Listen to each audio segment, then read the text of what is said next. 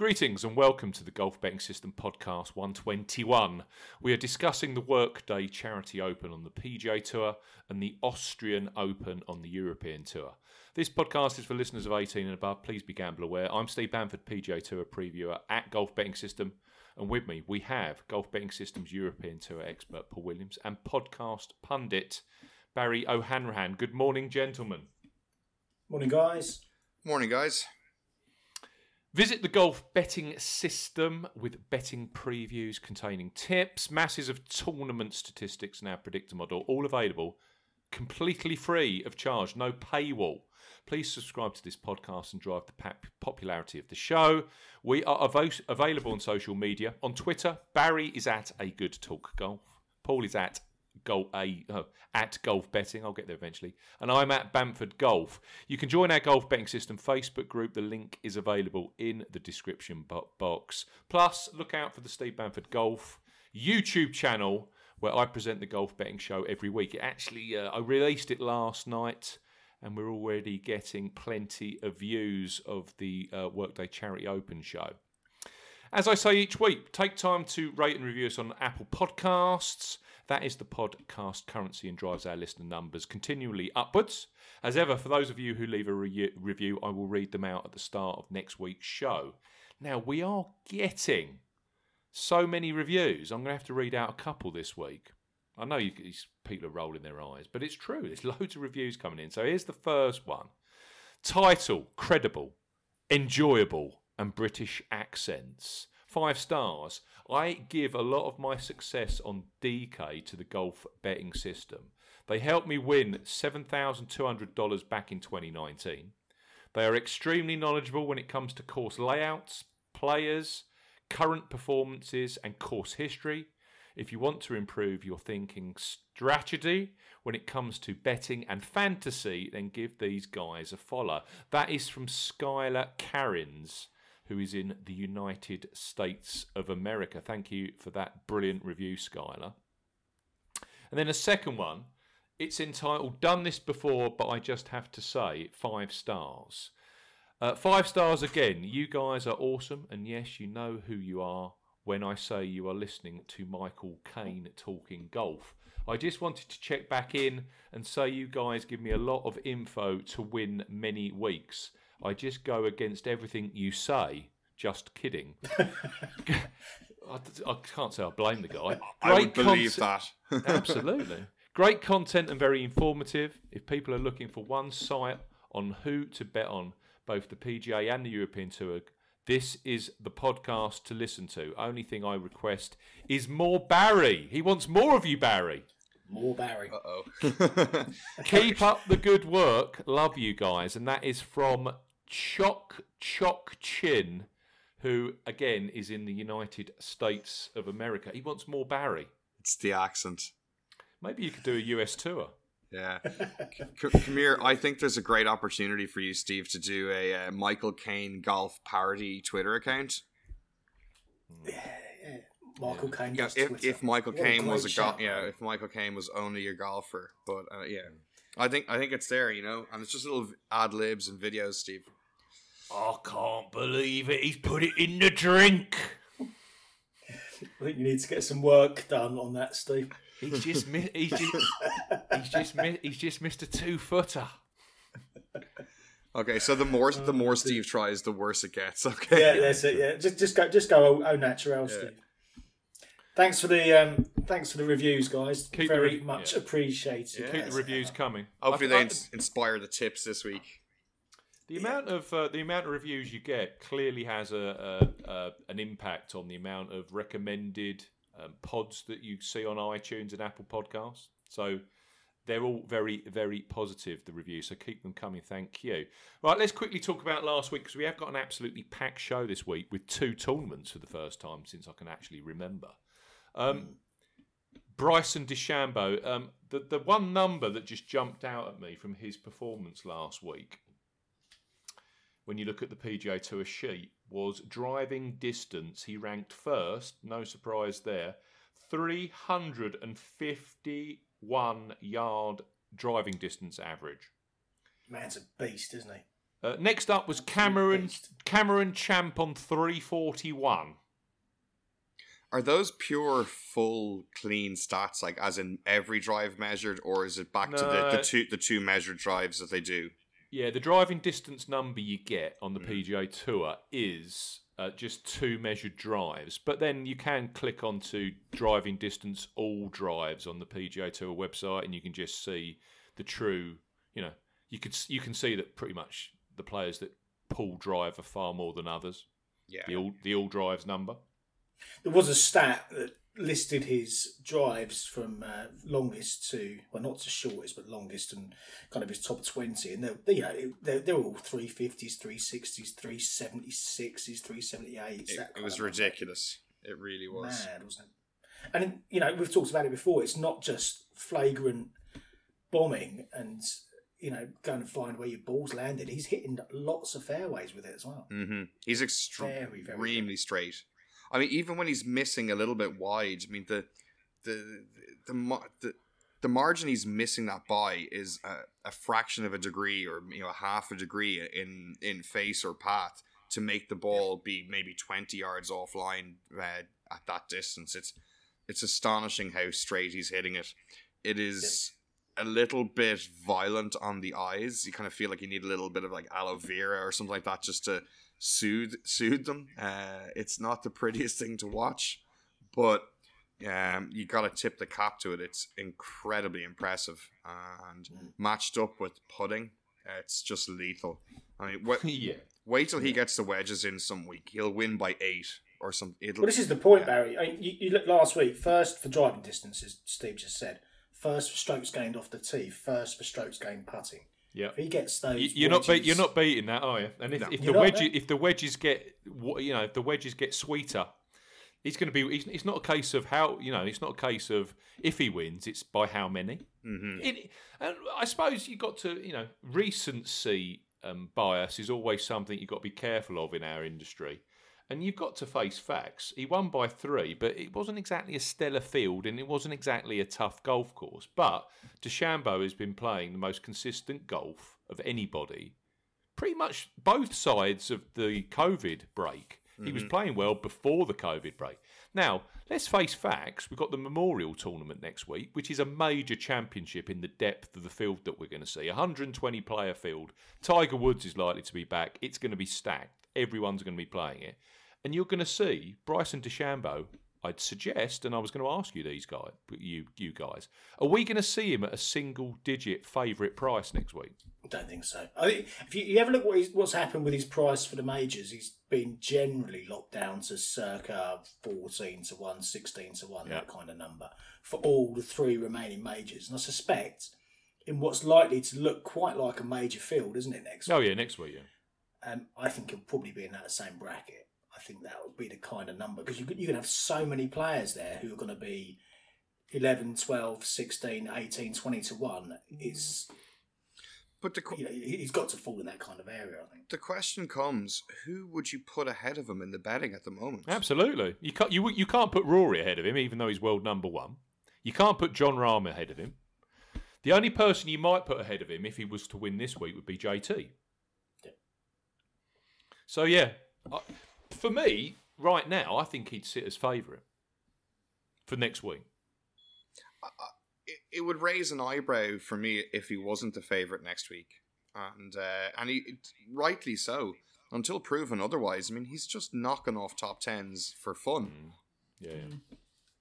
Yeah, I think I, I think we'll see three or four of those players in that kind of maybe 12, 14 bracket next week. And don't forget, Paul, course winner at Muirfield yeah, Village oh, yeah. in 2018. So yeah, mm. I don't know.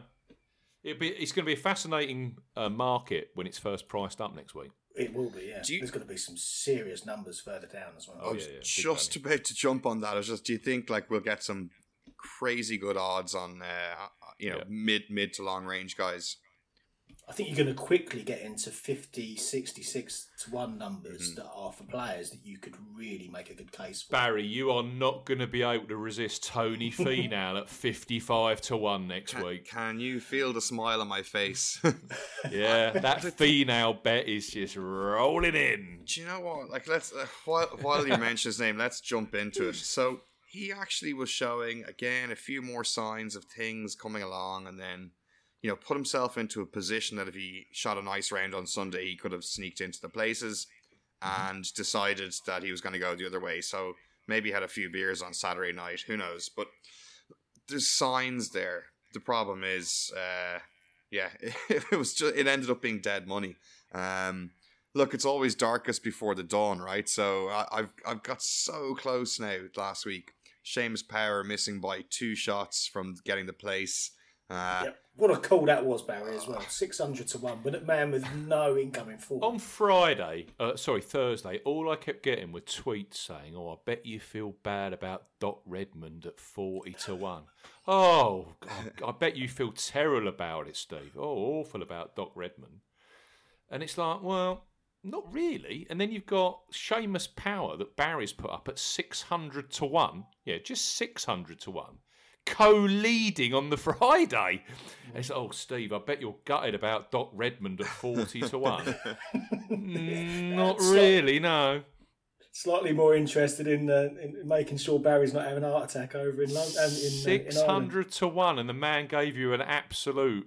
Like you said just off air, it was a couple of silly short putts missed oh, on the Sunday, and he's brutal. delivering 120 to one for a top eight finish. Yeah, yeah, that's and that's the kind of price you very rarely even get a winner at. So look, it was just and it got off to a nice start as well. Got a couple of early birdies and then yeah. you know settled the nerves. Yeah, misses a three footer, a two footer, a six footer, and an eight footer, and I'm just I I kind of had uh, the sense of failure or doom or or it not happening kind of came around the turn. I just oh it just doesn't feel right, and then back to back bogeys, and uh, and that was kind of all she wrote. So it was look, it was a brilliant sweat, and um, I'm delighted to like being Irish and he's and he's Irish. I was delighted to see him up there, and you know hopefully he goes from strength to strength.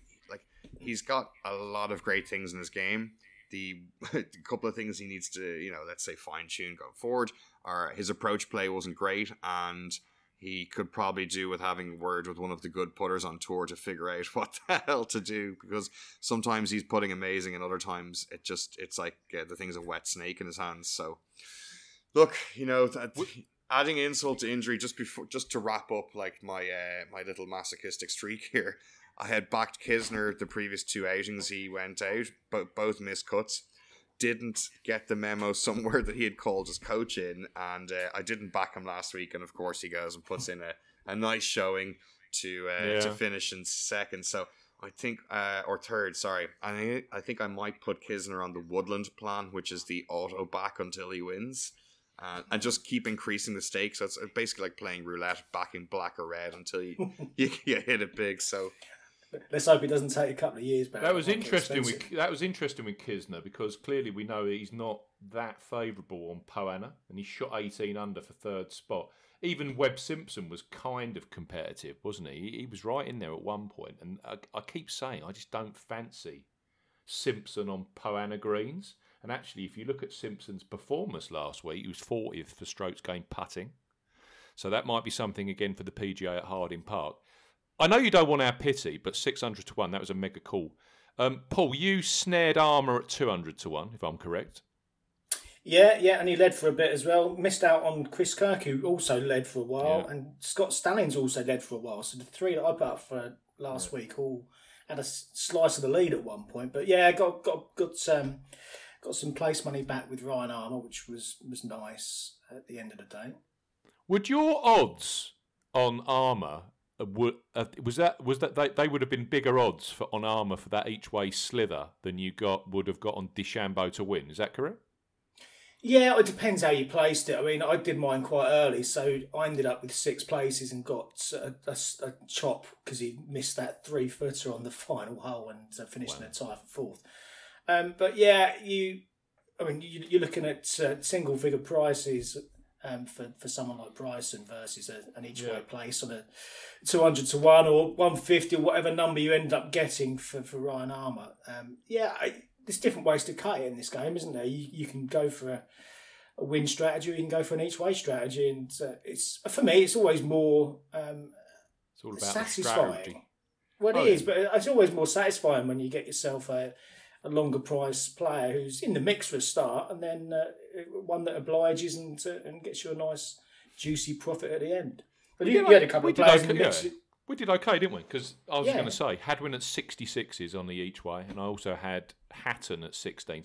I love Hatton, you know. He's so consistent these days, and, player, and if the if the long game isn't working, the putter's red hot, and if the putter's a bit off, the tee to green game's on. It, he just seems to find ways of getting in contention every time he tees it up now. Hatton. Yeah. His his ball flight's incredible. It's so straight. Mm. It's just yeah, so straight. Like that works everywhere. You know, there's, there's one they showed, and he, he, absolutely it was just arrow straight, and there was mm. like five feet of. Uh, He's clear, right. like just swinging it so well, and if he pops up and wins again soon, like zero shock whatsoever. It was a we it was would, it was a good shout, Steve. Really good shout. Yeah. We were talking about all all length driving distance. Yeah, should we go through the top ten quickly? I've managed to pull it up on the PGA Tour website. Yep. Ten Will Gordon. So there. So this Will Gordon chap, he's a he's a bomber. Adam Scott at nine. Brandon Hagy at eight. And then we've got Sergio Garcia at seven. Matthew the Wolff. He's worthy of note. Wolff, you know. Bent grass greens, a golf course that you can bully. Wolff just pops up, doesn't he? He always seems to. You know, something around that 18, 19 under mark, bent grass, Wolff seems to pop up. So there, was, a few people who put him up last week at 125s, and yeah. again with no incoming form and absolutely um, nothing. Um, so again, a great shout. If you plucked him out and you, yeah. You know, you, you, you put him up at that kind of number, um, you'd have been sorely disappointed that he didn't convert. But uh, ultimately, it was a great shout regardless. I think I think he's going to be that kind of player that can do that. He'll fall off the cliff and he'll just be worth taking a punt on because he's young and the way he works with Gankas, uh, it just seems like he can have that swing fixed and ready to go in in a few minutes almost. You know, from week to week, the you know turning it on seems very very possible and uh, plausible for him. And Seems he, to me on, on an easier course that he can bully at the moment until he's delivering, you know, until he's got the game more rounded for a more kind of stiffer mid score or technical test. Yeah. Got to be scoreable, I think, right I, now. I, do you know what? I'm, he, he showed a lot of really good bottle. You know, he didn't get off to a good start on Sunday. That's probably an understatement. You know, really rattled the cage. And, uh, you know, he fought back so well in that yeah. back nine and just put gave himself so many opportunities. So you got to say, I, yes, the pressure's off a little bit. He gets to freewheel it, but if he can find that kind of vibe um, when he's, you know, in the lead or just one shot off the lead rather than a few shots back, he's going to be lethal, and he'll learn how. Yeah. That's all part of learning how to close.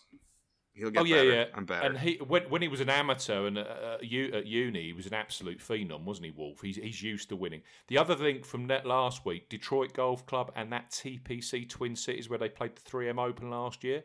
You think about it, Wolff won that, didn't he, with that monster putt on 18. The two yeah. the two that he was fighting with that week, or there was three he was fighting with. One was Collin Morikawa, who didn't play last week.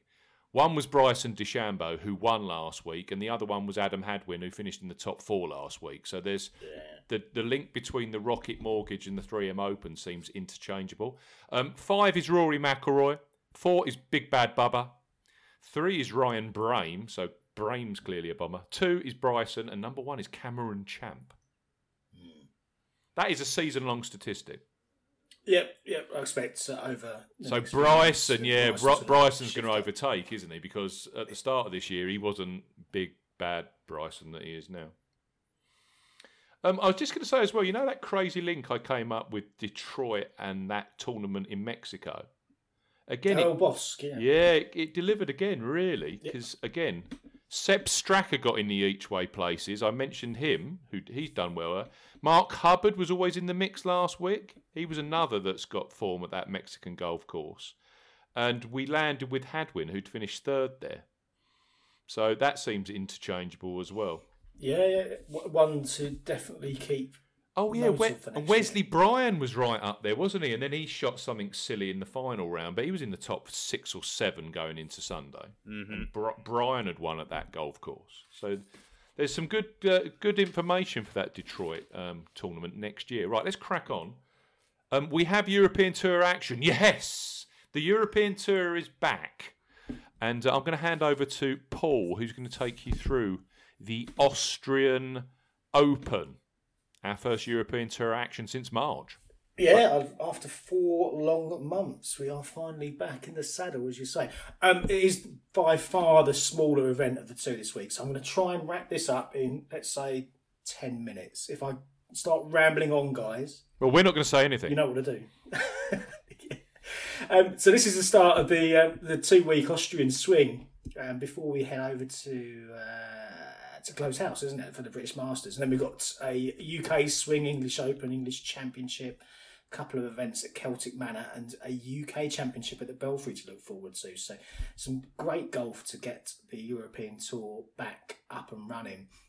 But these two um, Austrian events this week and next are just small co-sanctioned affairs with the Euro Tour and the Challenge Tour, half a million euro prize funds. So they're small, the, the, the lowest tier effectively of the European Tour. Um, nevertheless, we've got some um, some players who have decided to come and play this week, who you may have heard of. Joost Luiten heads the field at thirteen to two. Thomas Detry eight to one. Adri Arnaus eighteen to one. Nicolas Colsaerts twenty two to one. Connor Syme 25, Renato Paratore 25 to 1, 30 to 1 bar those players. So you've effectively got a field that's half Euro Tour eligible players and half Challenge Tour eligible players to uh, give both sides of the tour a chance to get some competitive action. Um, the Austrian Open, as it stands, has been around since um, 2006, I think it was, when it was on the uh, the European Tour the first time round. More recently, you'll have seen um, the Lyoness Open and more latterly in 2018, the Shot Clock Masters. Both of those events, the Lyoness and the Shot Clock Masters, since 2010, have been held here on this track at the Diamond Country Club, which is just outside Vienna in Austria. Um, so if you're looking at the stats this week, and we've published stats going back to the start of the Austrian Open, um, bear in mind that for this particular track, it's 2010 onwards, but plenty to work with. Um, which we don't always get on these small and particularly kind of hastily organised events as we've seen this week. Um, the track itself, Atzenbrugg, um, near Vienna, as I said, 7,458 past 72.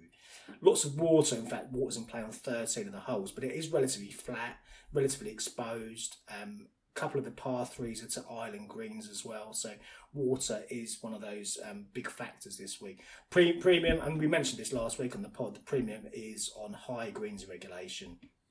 And hitting greens here is far, far easier from the fairway. Scrambling's tough, and the greens themselves are very, very good quality bent power. They're quite slow, 10, 10 and a half on the stimp.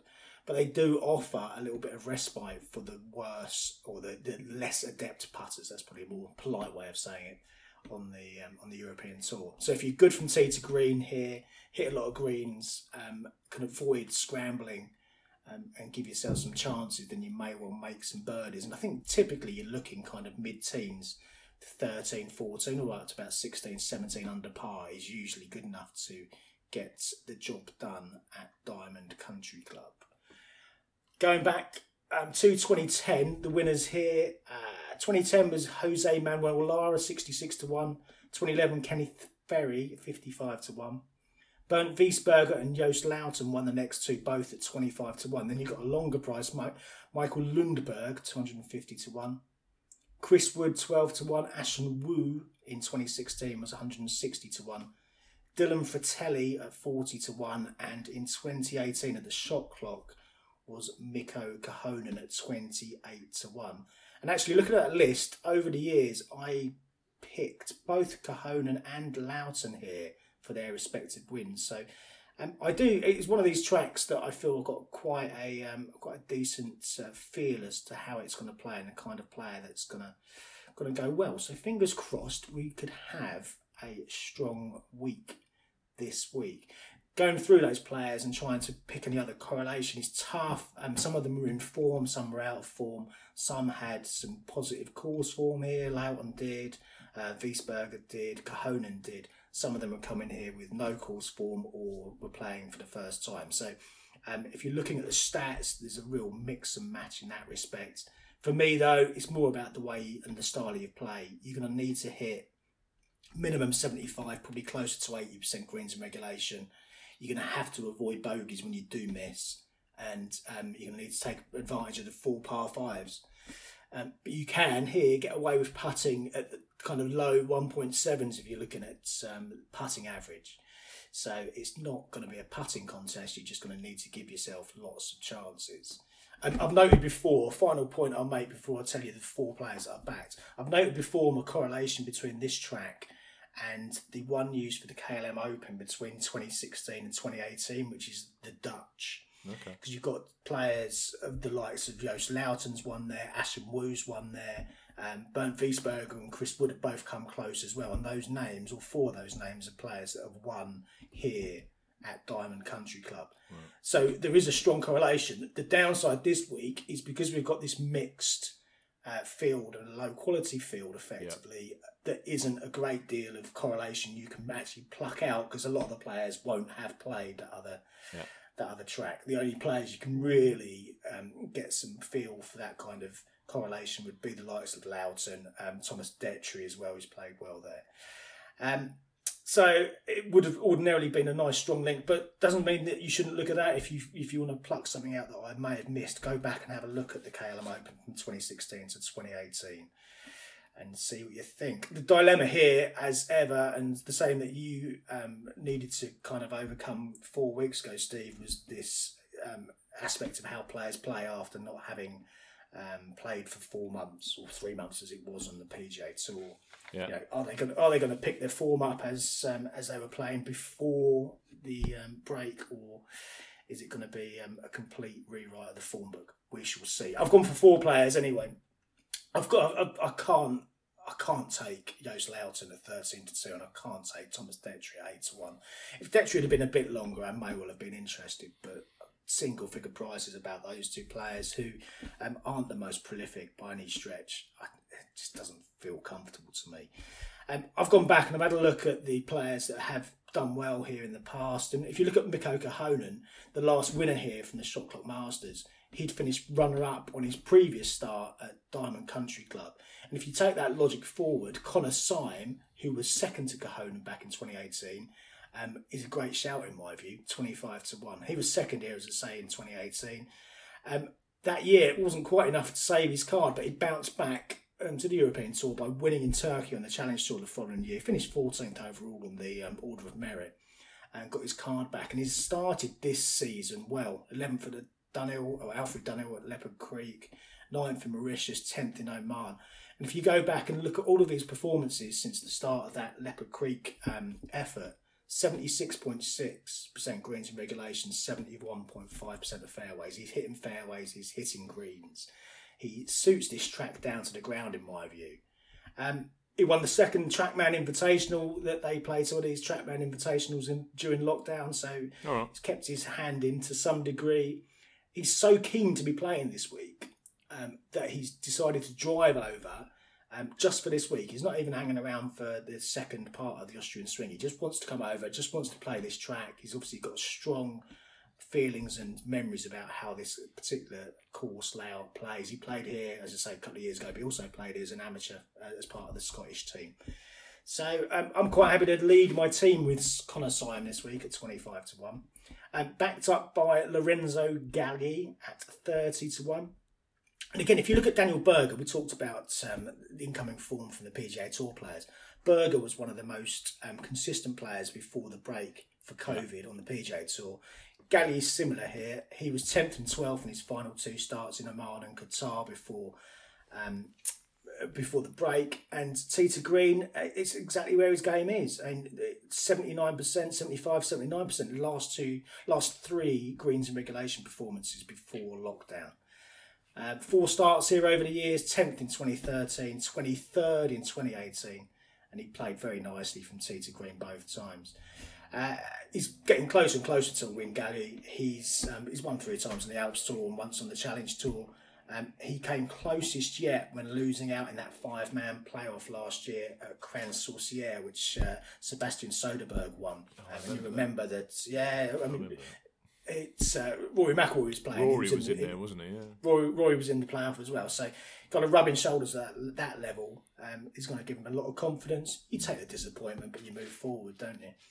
Um, a couple of Frenchmen to complete my team this week. Two promising young Frenchmen, in fact. Antoine Rozner is the first. Um, and again, it's another one for me. He's got the right type of game to excel around these parts. Um, he nearly got his rookie season off to a fly this year. He was seventh at halfway at Leopard Creek. He made the playoff the week after in Mauritius. And again, you may remember that was a three man playoff. Down to two eventually. Hojgaard against uh, Rozner, and Hojgaard made an eagle on the third uh, playoff hole to beat him. So that's how close he's come to breaking his duck already. And I think there's much more to come with Rozner. Um, 10th in the Marne before the break, hit over 80% of greens in regulation. And he won a couple of events back to back last year on the Challenge Tour. So he's clearly comfortable with this kind of level or potentially slightly above. 50 to 1 Rozner, I thought was a cracking price this week. Um, and finally, um, another another Frenchman, Robin Co Siegrist, get his name no, pronounced correctly. Robin Sciot-Siegrist, eighty to one. Um, and a little bit more of a flyer on this one because statistically, um, greens and regulation is exactly what I'm looking for, and there have only been a few signs that he's going to be that kind of player. But um, the rest of his game looks very, very um, packed with potential, in my view. Um, I think he's one of these players that you can see breakthroughs sooner rather than later. Again, he missed out on his card last year by a shot in the um, Challenge Tour rankings, but went to Q School, got his card that way, and showed some really positive signs with the starts that he's had. Eighth in Mauritius, third at the Vic Open. And if you look at the stats from those two, he was sixth and second for driving accuracy in those two events, fourth and ninth, fourth and ninth for scrambling, first and third for putting average, and led the field both times for putts per round. Some really eye catching stats. On his last start in Oman, or penultimate start in Oman, 79.2% of greens regulation. That's the kind of number I'm looking for. So combining that all together, 80 to 1 in this field with a player who's very, um, very capable, I think, of breaking through. Um, I'm quite happy to take that and support him at the price on offer. So, just to recap then quickly Robin Sciot-Siegrist 80 to 1, Antoine Rozner 50 to 1, Lorenzo Gagli at 30 to 1, Connor Syme at 25 to 1. Now, I know with the Austrian Open, it's all been a bit of a rush because we didn't get prices until very late on last night. So mm. I'm not sure you guys have actually had chance to digest it fully yourselves, have you? You haven't, you haven't had any sleep, have you? Not a great deal, Steve, no. yeah, we can do that tonight, can't we? It helps as a golf tipster to have some odds to actually price up around, doesn't it? Yeah, it does. It does, and we still haven't got a full house right now of, no. uh, of bookers who priced up the Austrian Open, but um, you know needs must, and um, I think the prices that we've got there for those four players aren't going to be beaten. So, I'm quite happy to take a punt at this point in time. Just looking at your analysis of the Dutch, I saw I see a player there near the top of the du- a Dutch leaderboard called, is it Sebastian Hazel? Yeah, yeah, yeah. I yeah. take it he's, he's, he's, he's, I take it he's Austrian, yes he, it's one of these players that I would again, you know, you get players that you look at and you think, well, um, do I want him for an outright bet or do I want him for a first round leader? He's one of the ones that you might want to stick up and think about for a first round leader. Starts week. quickly and then yeah. yeah. Okay. Sebastian Heisele, I think you'd pronounce it. Hmm. But um, yeah, that, that when when my analysis of, of the field and him, that's where I kind of plumped my final conclusion was he's more likely to start fast than finish fast. But uh, we'll see. But yeah, it was a shame there weren't that many players who crossed over those two tracks because there is a strong link there. And certainly one to consider next time we go back to the Dutch if the players, or just looking at the players who played well this week for that next renewal, whenever that may be. So you're expecting a similar quality of field next week for the second Austrian tournament, and then the field will get a lot better, clearly, for the Betfred British Masters the yeah, week after. Yeah, absolutely. I've not seen a, a, a, British Masters field yet, but next week looks uh, looks like it's going to be similar to this. And again, the composition's the same. It's going to be half and half from the Challenge Tour and the, and the European Tour. Uh, no TV coverage this week for the European Tour that I've found so far, which is a shame. But um, again, needs must to get these um, these events back up and running. So um, we'll just have to play it by a leaderboard and, uh, and, and keep our fingers crossed. If Fleetwood wants to play the WGC and the PGA Championship, he wouldn't be able to play the Betfred Masters, would he? Because of the 14 day quarantine period when he hits America? Well, yeah, it, has been relaxed this side of the pond, hasn't it? But um, the, there are going to be challenges going into America. So, yeah, I, I, don't know exactly what the ins and outs of it are because it's quite a, mm. kind of a moving feast, isn't it, as to what these quarantine arrangements are. But um, clearly players are having to manage their diary and schedule to, to make allowances for this kind of stuff. And there were a lot of changes to this field um, in Austria this week. It, it, between Thursday, when I did my initial analysis, and when I looked at it again on Sunday, there were 23 or 24 changes um, to the field wow. that I had originally looked at. So it's very, very fluid. And I suspect the, fluid, uh, the fluidity of the situation everywhere is going to be something we need to get used to over the next few weeks. That kind of takes me as a segue into this Workday Charity Open. It's a catchy, uh, it's a catchy tournament name, I thought. Um, to to to kind of summarise, we're in a situation where the John Deere Classic would have been in this slot, and now in in the old pre-COVID days, you'd have had the John Deere Classic and then, of course, the uh, Open Championship. But um, the John Deere Classic was cancelled, uh, I think about six weeks ago, maybe five, on the basis that in Illinois you can't have a gathering of more than 50 individuals. Clearly, no good for a PGA Tour golf tournament. So the PGA Tour, and uh, you've got to say they've they've come up with a a, a, a very good plan here. They're going to play Muirfield Village twice. Now we're used to the Memorial Tournament. It's one of the biggest tournaments in America each and every year. One of the biggest tournaments on the PGA Tour. Uh, it's Jack Nicklaus's tournament played on his own golf course in Columbus, Ohio. And what they're going to do is effectively play two PGA Tour tournaments on the same golf course in two consecutive weeks. Now, I've, unless I've been, I mean, I do suffer with memory problems, but I can't remember that happening since we started in 2009. No, no two golf tournaments on the same golf course in two consecutive weeks. No, no, no. It's just it doesn't. Yeah, there's got to be wear and tear to the track, isn't there, for starters? So it just it just doesn't tend to be uh, something that's practical. So you've got the Workday Charity Open. I think is going to be one of those unique one-off tournaments that never happens again. But well played to work, Workday, who've clearly put lots of funding into it to actually fund the, the tournament. First thing I wanted to do is try and get into the listeners where we're at in terms of the golfing season because the golfing season's all over the place now. So we've got the Workday Open this week, Charity Open. Next week we've got the Memorial Tournament, which is a 120 man invitational tournament loaded. We would expect Tiger Woods to play in that, McIlroy playing it. All of the big names will be in that field as we discussed at the top of the pod. Week after that, we've then got the 3M Open, which is TPC Twin Cities. And then after that, we've got the WGC St Jude Invitational down in Southwind in Memphis. And the week after that, we've got the first major, the PGA Championship, which is clearly going to be played in TPC Harding Park in San Francisco. So things are starting to get tasty.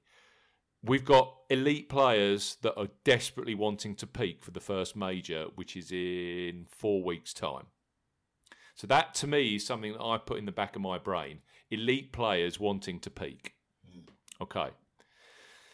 Then the second thing I wanted to get my head around was how is this course going to play? Because clearly we've got eight rounds of golf over 11 days, professional, high quality golf being played on this golf course. So I started looking into it.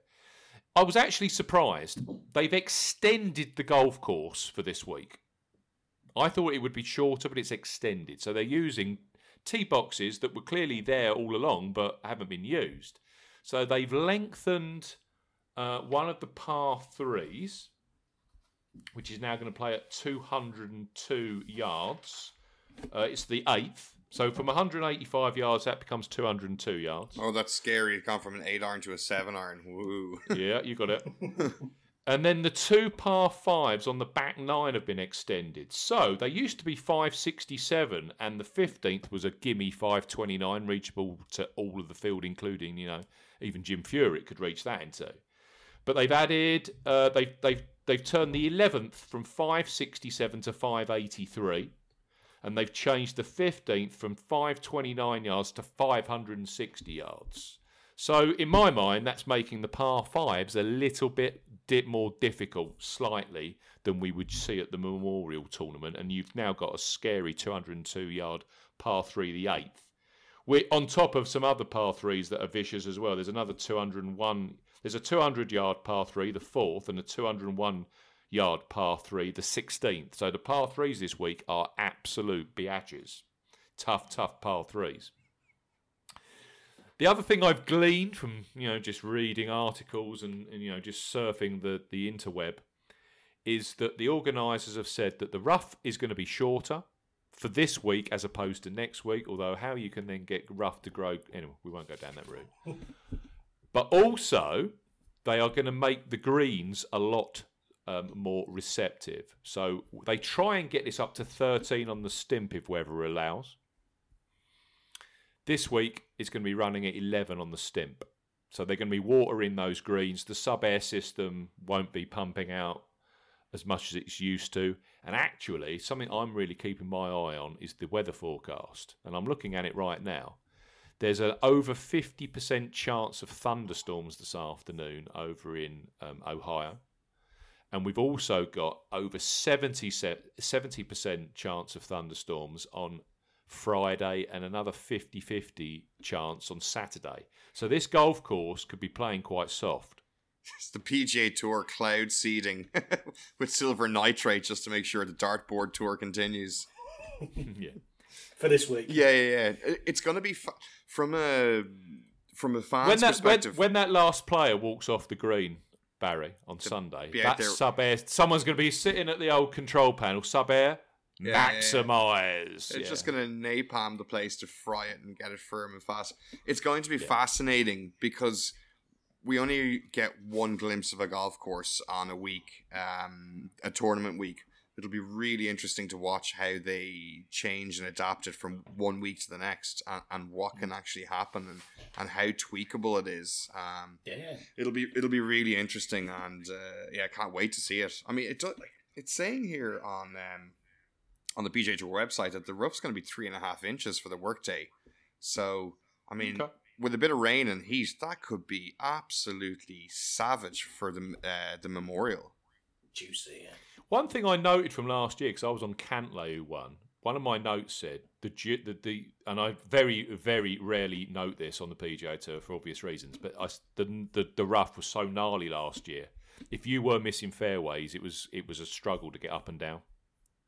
Um, so it tends to be four, four and a half inches. So clearly they've cut it down. Like they've they've left it sort of half an inch shorter than usual. It's Kentucky bluegrass and ryegrass. The yeah, green they just won't cut it. They'll just let it grow. They'll just let it grow week, out now. Yeah. Uh, the greens are 5,000 square feet on average. They feature bent grass mixed with Poa annua. We've seen a lot of that recently, haven't we, across Detroit and the Travelers.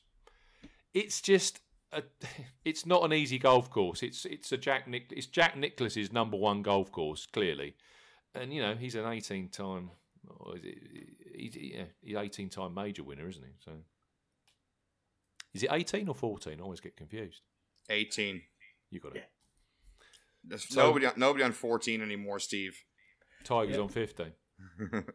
Remember those numbers for your pub quiz. Yeah. Uh, when, when you get to the pub, yeah. yeah. Oh, we, we were in it at the weekend, Barry. We were socially distancing, though, naturally. Um, the field is good. It's better than a John Deere Classic would be. Um, there's you know there's 156 players, so you've got you've got some some of the um, the grads, the rookies are in here. You've got your Sebastian Cappelens, and I was just looking at some of the odds. You know, some of the odds low down are just incredible odds again. You know, we got thousand to one shots. You know, the oldies like uh, Davis Love, Kevin Stadler, Vijay Singh at thousand one, Bo Bo Van Pelt. But you know, you've got some half decent players. You know, Bo Hoag, he's a local lad. He's at He's at six hundred to one this week. You've got you've got some massive, massive prices, and that is because at the top end of the market we've got some big, big names. We've got Justin Thomas as favourite, and then we've got this group, this rump of players, fourteen to eighteen to one. That was the group that I really tried to get my head around. Who of those would I, if any, would I actually want to fancy this week? We've got Cantlay at 14s. Clearly, he's not the defending champion of this tournament, but he won the Memorial at this uh, golf course last year. We've got Jon Rahm at 14s. We've got Brooks Koepka at 14s. We've got Hideki Matsuyama, a course winner at 16s. And we've got Xander at 18s. That was a group that I had a a very close look at statistically and just the, the way that their games play to try and see if I wanted to pick one of those at this tournament. And then after that, you've got the likes of Viktor Hovland at 25 to 1, same price as Justin Rose. Rickie Fowler at 30s. I did have a very close look at Rickie because he's got a great course history here. And there were signs last week in Detroit that his GIR numbers were a lot, lot better. I think that swing's starting to bed in. But he was much improved. he was much week? improved. He started quickly, didn't he, and then ended well. There was the, it was the two yeah. in the middle that led him down. But I mean, there's there's there's green shoots there on Rickie Fowler. Yeah. Compared to the performances prior to that, it was massive improvement. But then, but then I see him at thirty to one. It's like in your own value perspective. If if I saw Rickie at forties, I'd have snapped him up. But thirty to one, I don't know. uh, I, know, I know someone else on this podcast, if he'd have been at a juicy price, would have been on him. That's Barry. Uh, Morikawa at 33s, Reed at 35s. Then we've got Sung Jae Im, Kuchar, Leishman at 40s, Niemann 45, Spieth 45s, and then we're out to the 50s. Gary Woodland, Hadwin at 55s, and Fitzpatrick at 60s. Wolff from last week 66s. Jason Day at 70s with B- uh, Benny An, Kevin Streelman, who's got some good course form. Scotty Scheffler, Bubba Watson, Cameron Champ. So it's a good field. It's a great field. I don't mind it. I think it's an interesting tournament. In my mind, soft receptive greens, a slightly longer golf course, and there could be a threat of rain before and after the tournament. There hasn't been a lot of rain in the build up, so I'm expecting the fairways to have some run on them if it doesn't rain. But clearly, if it absolutely hammers down today, you're going to get a soft golf course. And as we know. There's lots of players out there that can play very, very well on soft, receptive golf courses. There's not much wind in the forecast either, is there, for the full day? Uh, no. It's going to be 30 to 33 degrees Celsius again, humid. And then there's a front moving through between Saturday and Sunday. It's a bit cooler on the Sunday, but we're, we're talking maximum of the weekend 10 15 mile an hour breeze. Nothing, yeah. not even 15 really. Um, if you just look at pre, I don't know it's a dangerous game this, but you know, I've kind of got a model here that seems to work because I've had the last two winners of this tournament, DeChambeau at eight at fifties and Cantlay last year at fifties. And one thing that I'm looking for here are people that are driving the golf ball very, very well when they arrive here. Because if you if you look at um, Cantlay, you look at DeChambeau, even William McGirt, who won the Memorial back in 2016, they were all. Um, Bryson was eighth for strokes gained off the tee the week before. Cantlay was 10th at the PGA, the outing before. And McGirt, the last two tournaments he'd played, he was a 300 to, a 200 to 1 winner of the Memorial. He'd, he'd been top seven for strokes gained off the tee. And McGirt isn't that long, but clearly he was hitting it straight. Yep. Um, so for me, I've really focused on guys that are absolutely crushing it off the tee right now, hitting lots and lots of fairways and lots of greens. I've just kept it as simple as that. Now, in an ideal world, I'd have probably, and I said to you, Paul, start of last week, Viktor Hovland. This is pretty much a perfect golf course for him. Yeah, yeah, yeah, yeah. But I just, I just can't touch him at twenty-five to one.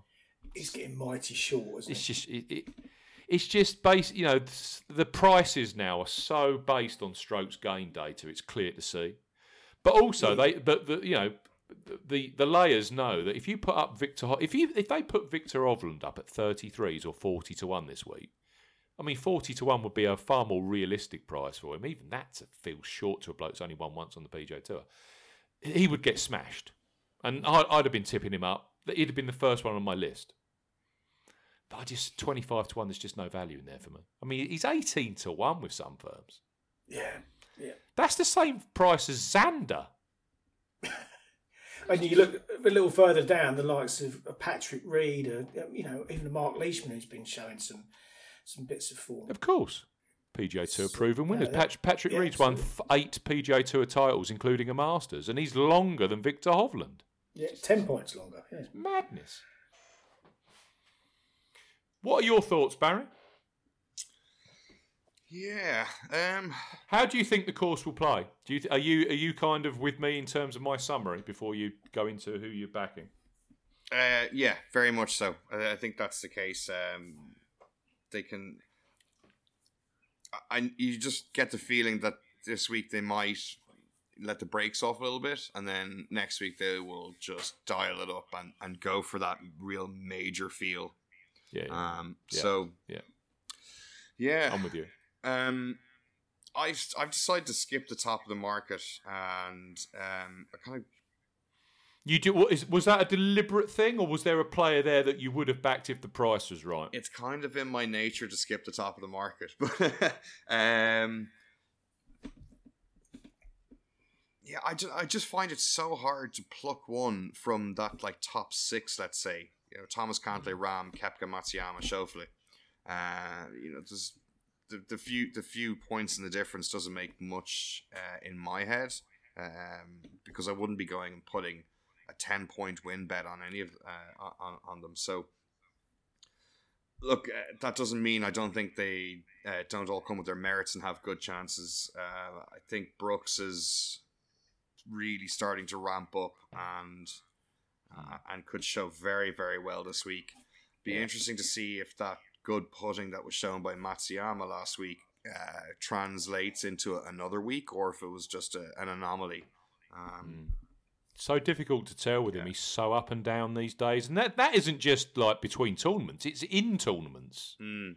You know, he was on the cut line. He had to birdie the last to make the cut last week, and then next thing you know, he's he's tied fourth on the leaderboard.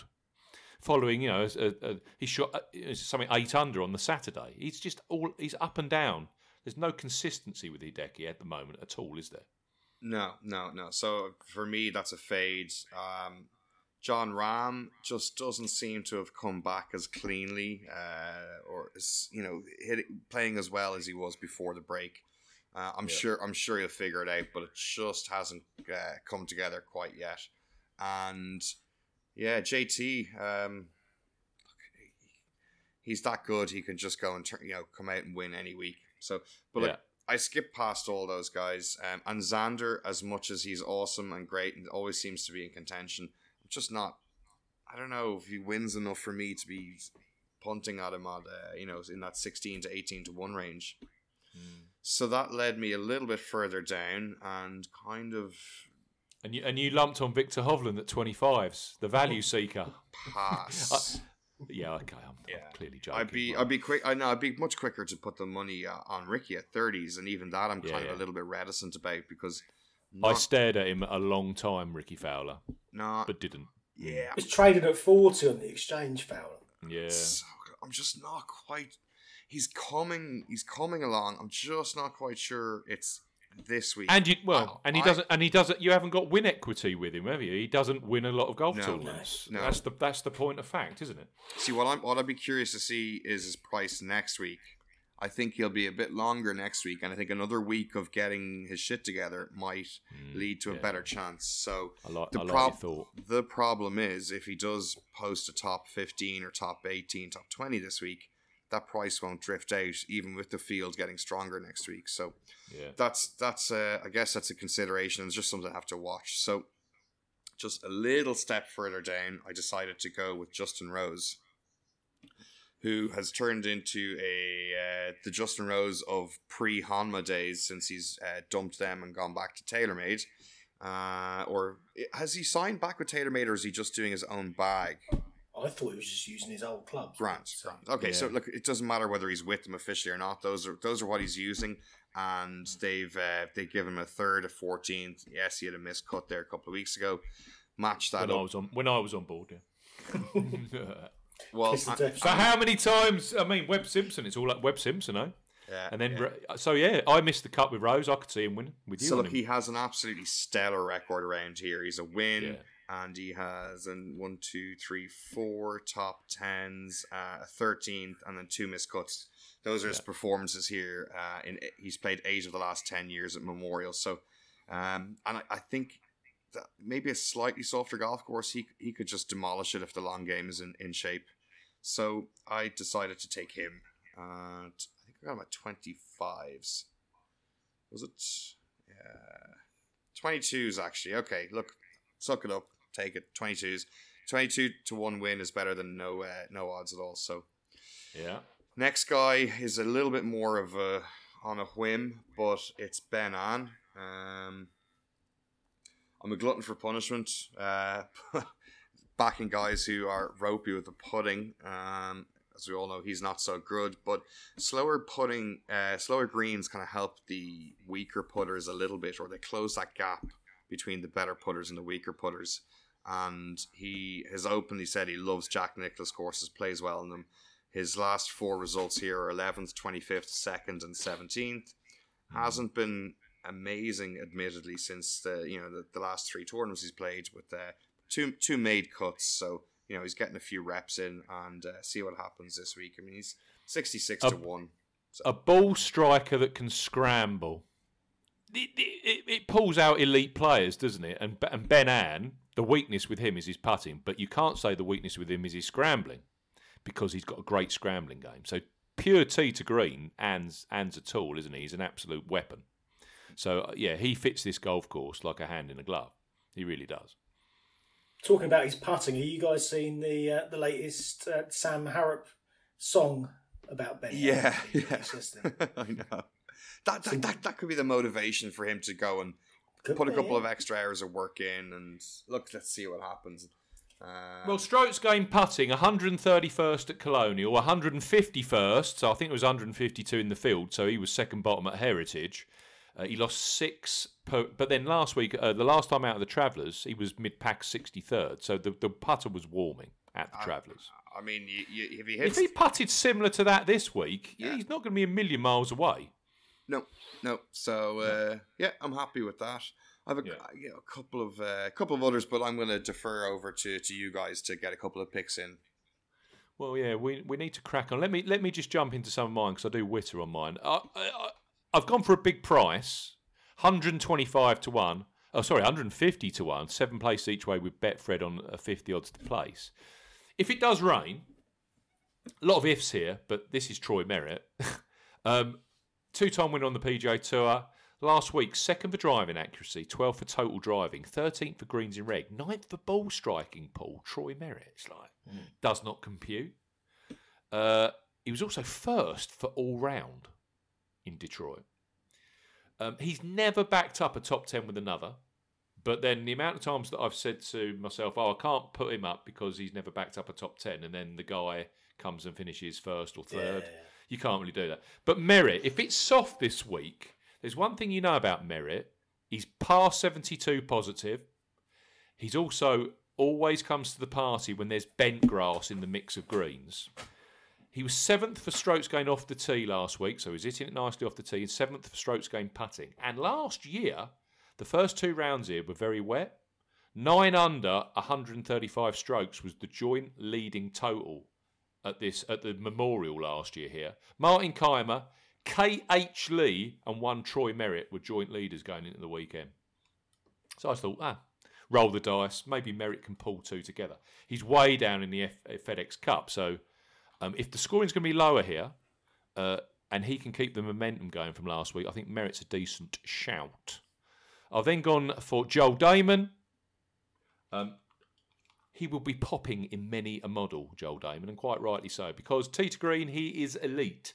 21st for strokes gained off the tee, 13th for strokes gained on approach, 13th for strokes gained tee to green so far this year on the PGA Tour. There's not a lot not to like here. And I always call this the cathedral of ball striking.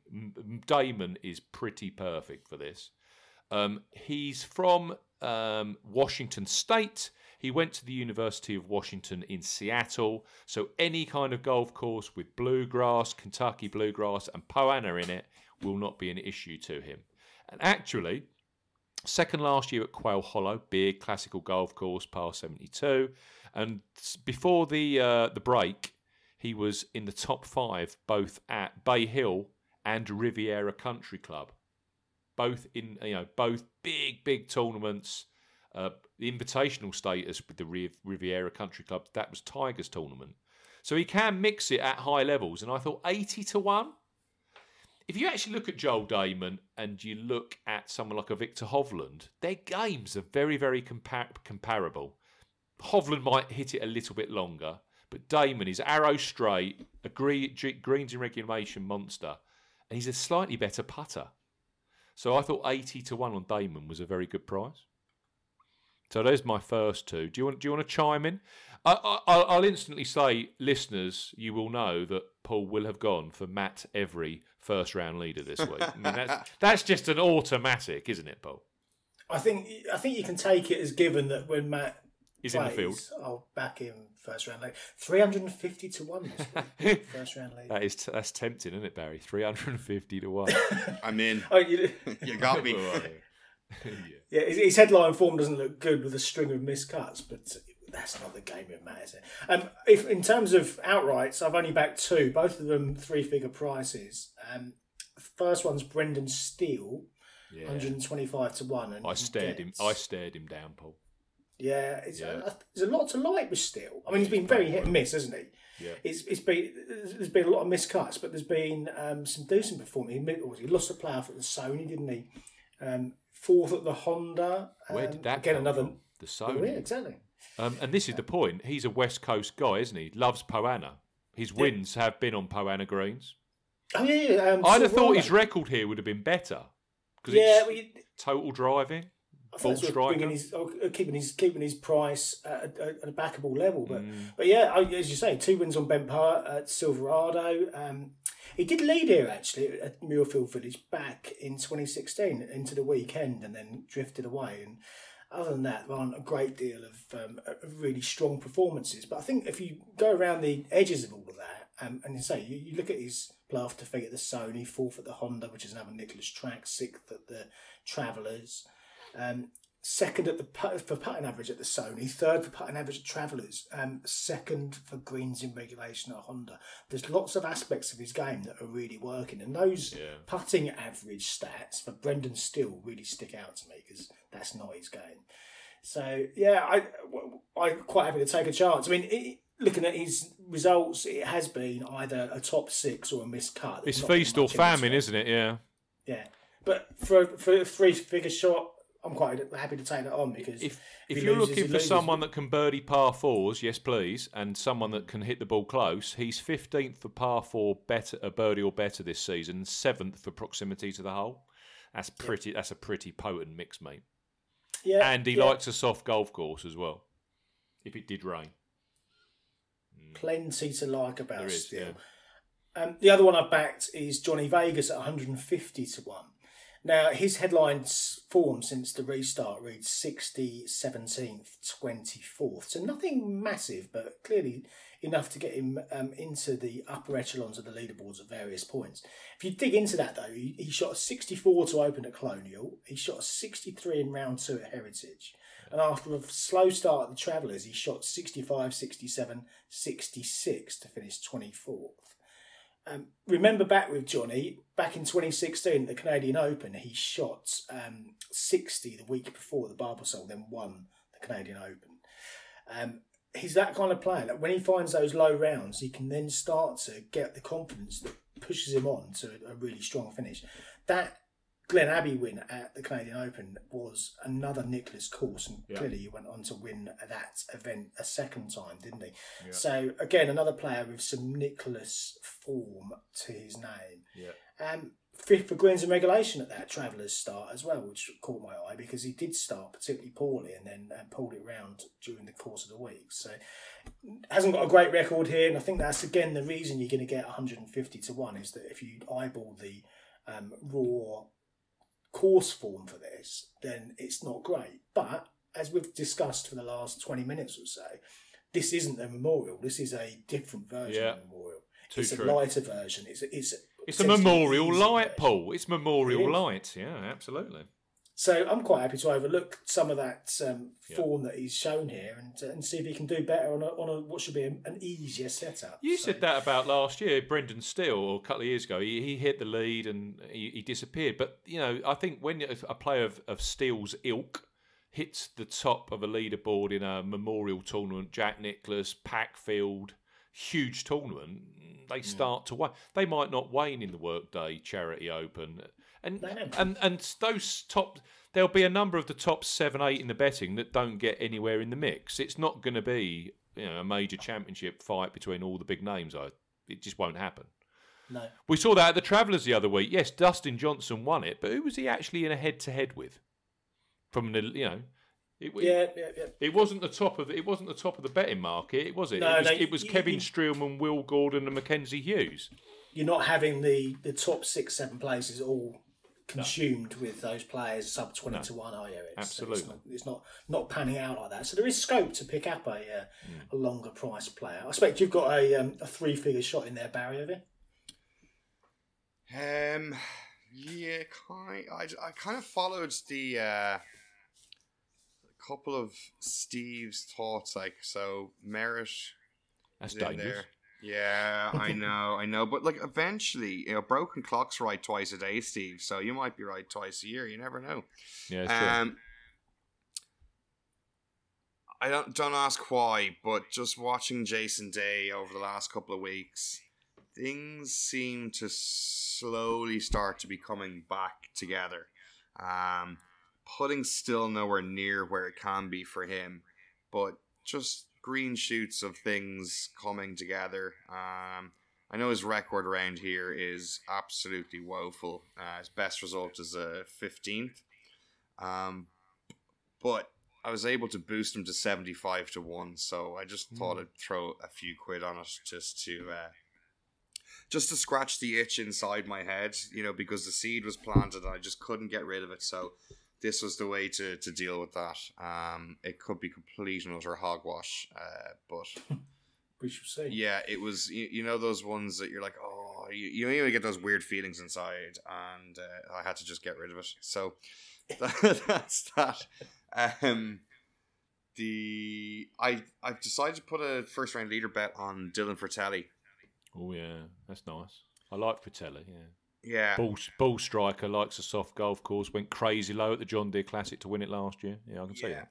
And he'll be he'll be kind of raring to go, I think, um, after the the the scare, the COVID scare. So, look, uh, yeah, he was. I got him at hundred to one, seven places with Boyle Sports. I'll take the maximum places there. I could have got him at one ten elsewhere, um, but yeah, place, took seven places.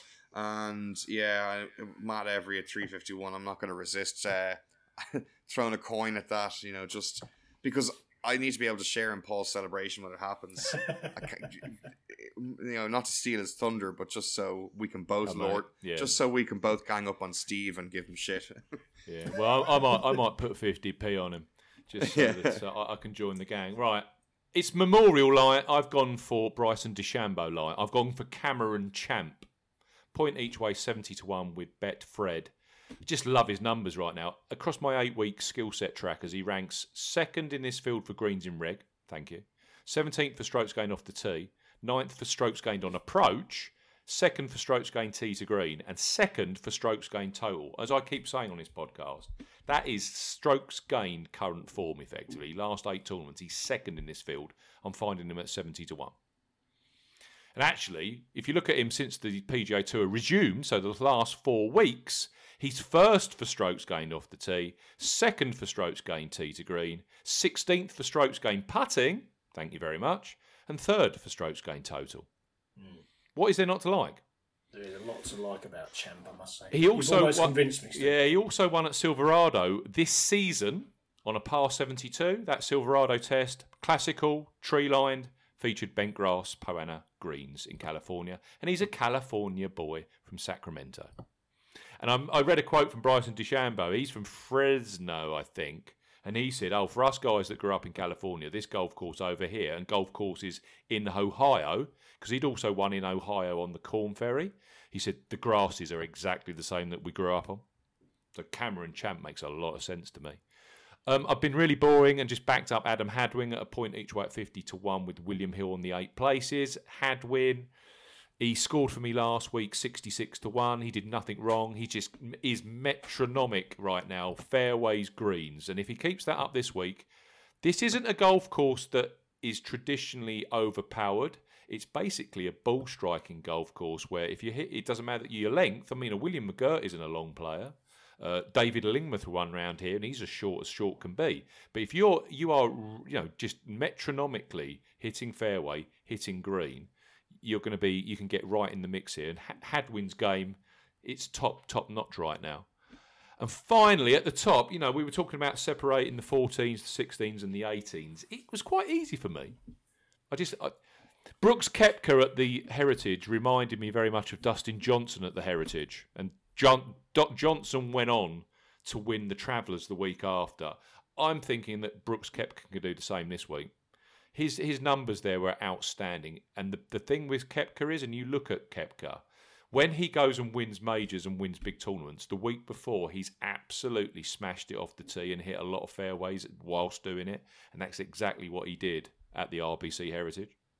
I think he was first for strokes gained off the tee. DJ was number two for strokes gained off the tee. I just think, think be... he's going to be hungry he mentioned at the end at the RBC Heritage how he hadn't been in the mix since August, and he said he hadn't felt anything on the golf course, no excitement, no adrenaline that that Sunday afternoon back yeah. nine feeling, and he said he loved it and he just wants to get more of it. I don't think he'll be using this as a warm up for next week. I think he just wants to be playing the best golf that he can, and if it's this week, he'll play the Workday Charity Open just as focused as he will the Memorial next week.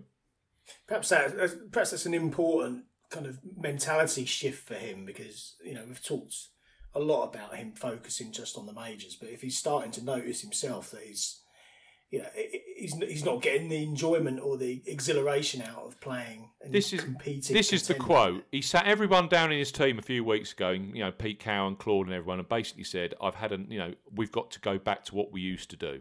This is, this is summarising his quote, and then he said it's nice to be back doing the things that we used to do, taking the handcuffs off. It just felt nice this week to feel something again on the back nine.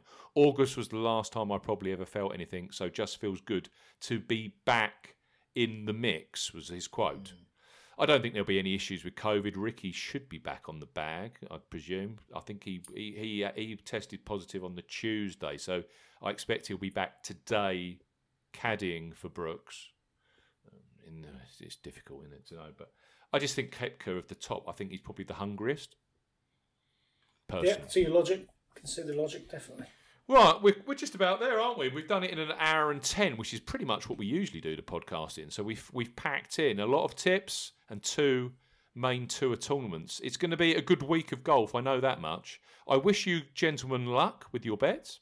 Yeah, best luck, guys. Yeah, good luck to all the listeners as well hopefully you see some uh, some very green uh, green lit bet, bet slips. Absolutely, they're always good to see, aren't they? Yeah, indeed. Yeah. It gives good luck us, to it gives all... us hope. go on. Absolutely. Um, so yeah, good luck to all the listeners, and uh, we'll be back next week as per usual with the Golf Betting System podcast. If you could leave us a review, that would be absolutely fantastic. So thanks for listening, and we'll see you again next week. Goodbye.